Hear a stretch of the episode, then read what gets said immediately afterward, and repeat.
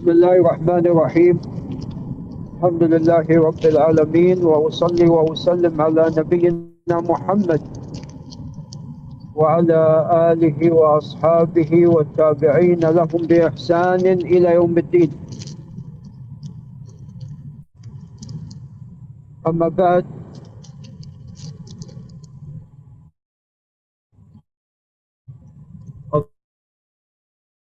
اللهم لا علم لنا إلا ما علمتنا إنك أنت العليم الحكيم.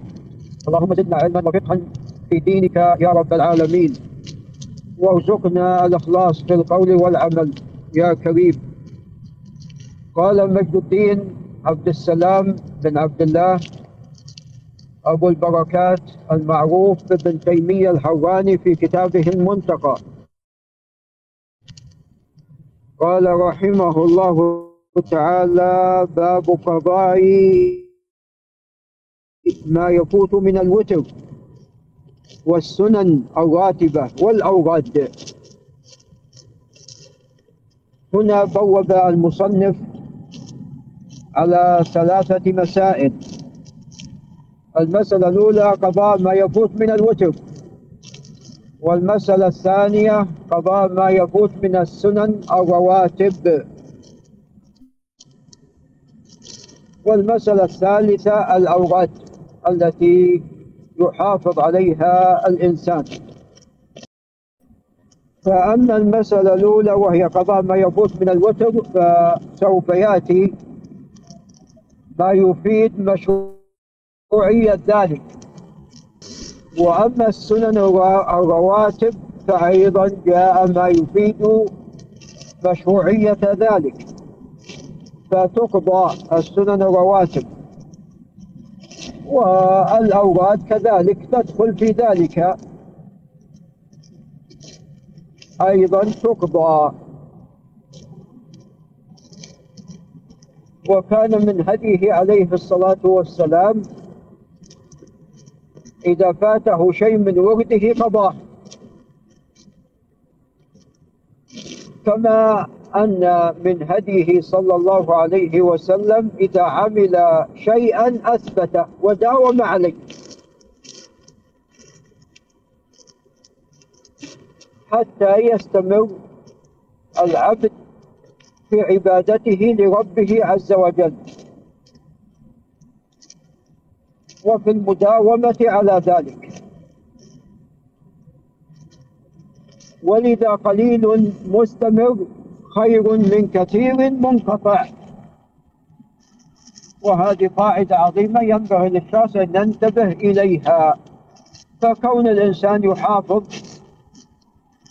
على ما يعمل وإن كان قليلا هذا أحسن من أن يكثر من شيء ثم يقطعه. لأن القليل مع القليل يكون كثيرا. وهذا فليصله إذا ذكره. رواه أبو داود. ولعله يراجع. قال وعن عمر بن الخطاب رضي الله تعالى عنه. قال قال رسول الله صلى الله عليه وسلم من نام عن حزبه من الليل أو عن شيء منه فقرأه ما بين صلاة الفجر وصلاة الظهر. كتب له كأنما قرأه من الليل. رواه الجماعة إلا البخاري.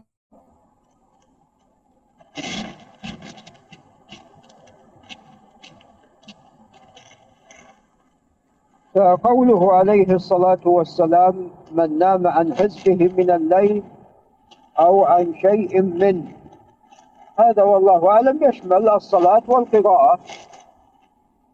ولذا قال فقرأه ما بين صلاة الفجر وصلاة الظهر كتب له كأنما قرأه من الليل. ففي هذا قضاء. صلاة الليل وقراءة القرآن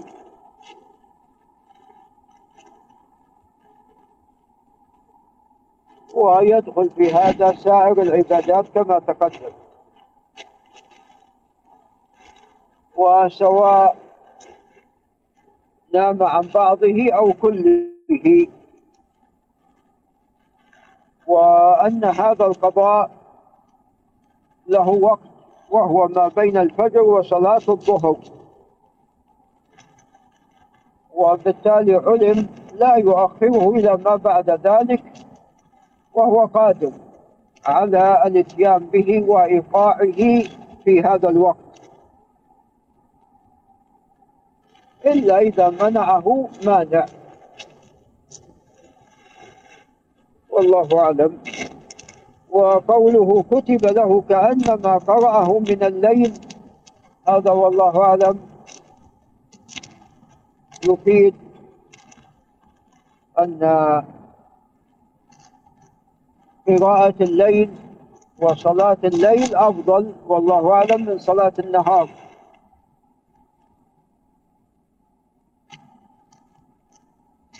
ولا يخفى أن الإنسان في صلاة الليل يكون قلبه إلى الخشوع والتدبر أكثر من صلاة النهار.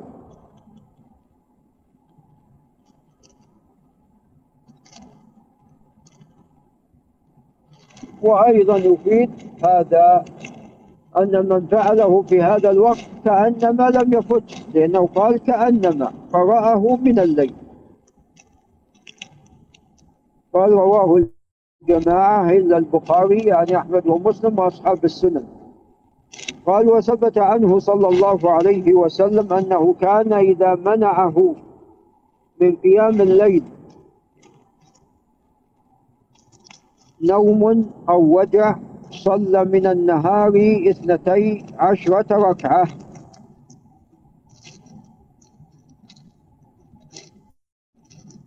لأنه عليه الصلاة والسلام كان يصلي أحد عشر ركعة فكان يقضيها شفعا فيصلي 12 فمن كان يصلي تسع يصلي عشر. ومن كان يصلي سبع يصلي ثمان وهكذا. وعلم أن الوتر خاص بصلاة الليل.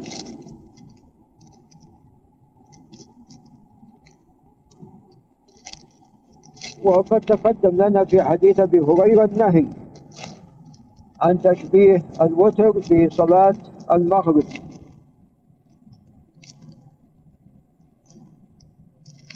وجاء النهي أن يوتر الإنسان مرتين.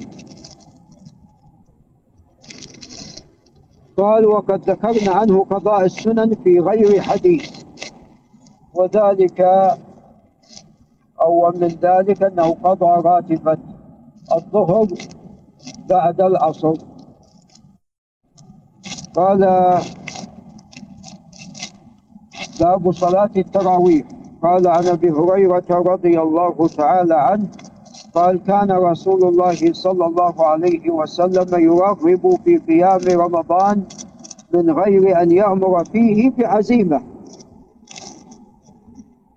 فعلم من غير أن يأمر فيه بعزيمة أن القيام ليس بواجب. فيقول من قام رمضان من قام رمضان إيمانا واحتسابا غفر له ما تقدم من ذنبه رواه الجماعة. قالوا عن عبد الرحمن بن عوف أن النبي صلى الله عليه وسلم قال إن إن الله عز وجل فرض صيام رمضان وسننت قيامه. فمن صامه وقامه إيمانا واحتسابا خرج من ذنوبه كيوم ولدته أمه. وهذا لا يصح لأنه من رواية أبي سلمة بن عبد الرحمن بن عوف عن أبيه وهو لم يسمع من أبيه. قال رواه أحمد والنسائي وابن ماجه. قالوا عن جبير عن أبي ذر وعن جبير بن نفير عفوا وعن جبير بن نفير عن أبي ذر رضي الله تعالى عنه. قال صمنا مع رسول الله صلى الله عليه وسلم فلم يصلي بنا حتى بقي سبع من الشهر. فقام بنا حتى ذهب ثلث الليل. ثم لم يقم بنا في الثالثة وقام بنا في الخامسة حتى ذهب شطر الليل. فقلنا يا رسول الله لو نفلتنا بقية ليلتنا هذه. فقال إنه من قام مع الإمام حتى ينصرف كتب له قيام ليلة. ثم لم يقم بنا حتى بقي ثلاث من الشهر فصلى بنا في الثالثة ودعا أهله ونساءه فقام بنا حتى تخوفنا الفلاح. قلت له وما الفلاح؟ قال السحور. قال السحور. رواه الخمسة وصححه الترمذي. وهذا صحيح. فقد رواه أحمد وأبو داود والترمذي والنسائي وابن ماجه من طريق الوليد بن عبد الرحمن الجرشي عن جبير بن نفير عن أبي ذر. قال وعن عائشة رضي الله عنها وعن أبيها أن النبي صلى الله عليه وسلم صلى في المسجد فصلى بصلاته ناس ثم صلى الثانية فكثر الناس ثم اجتمعوا من الليلة الثالثة أو الرابعة. فلم يخرج إليهم رسول الله صلى الله عليه وسلم. والصواب الليلة الرابعة لأن في الثالثة قد قام عليه الصلاة والسلام. فلما أصبح قال رأيت الذي صنعتم فلم يمنعني من الخروج إليكم إلا أني خشيت أن تفترض عليكم وذلك في رمضان. أي يفترض عليكم قيام الليل. متفق عليه. وفي رواية قالت كان الناس يصلون في المسجد في رمضان. أوزاعا يكون مع الرجل الشيء من القرآن فيكون معه النفر الخمسة أو السبعة أو أقل من ذلك أو أقل من ذلك أو أكثر.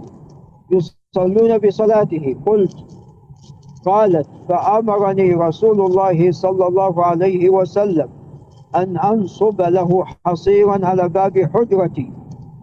ففعلت فخرج إليه بعد أن صلى العشاء فخرج إليه بعد أن صلى عشاء عشاء الآخرة.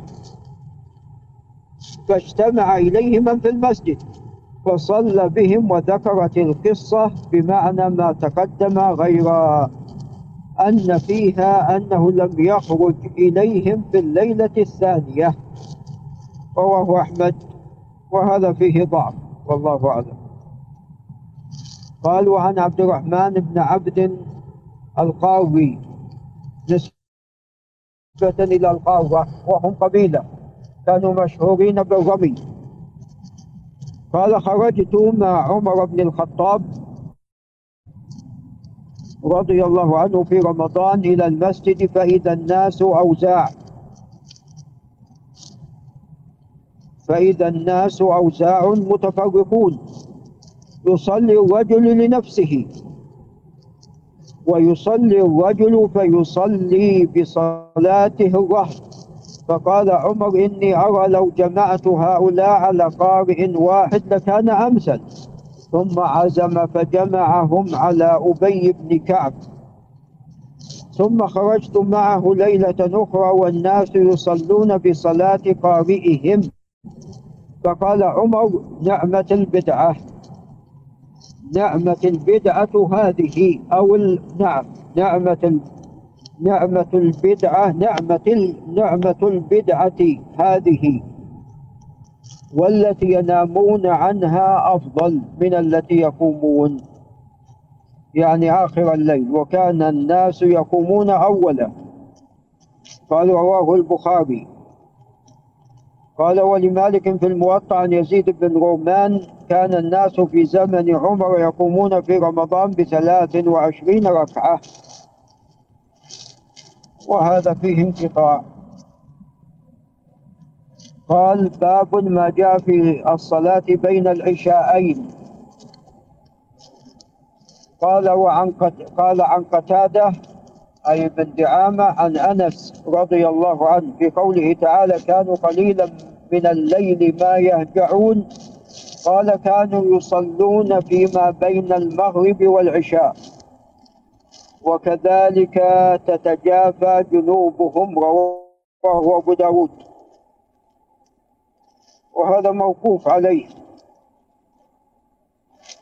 قال وعن حذيفة رضي الله عنه قال صليت مع النبي صلى الله عليه وسلم المغرب فلما قضى الصلاة قام يصلي فلم يزل يصلي حتى صلى العشاء ثم خرج رواه أحمد والترمذي وإسناده صحيح. ولعل نقف عند هنا.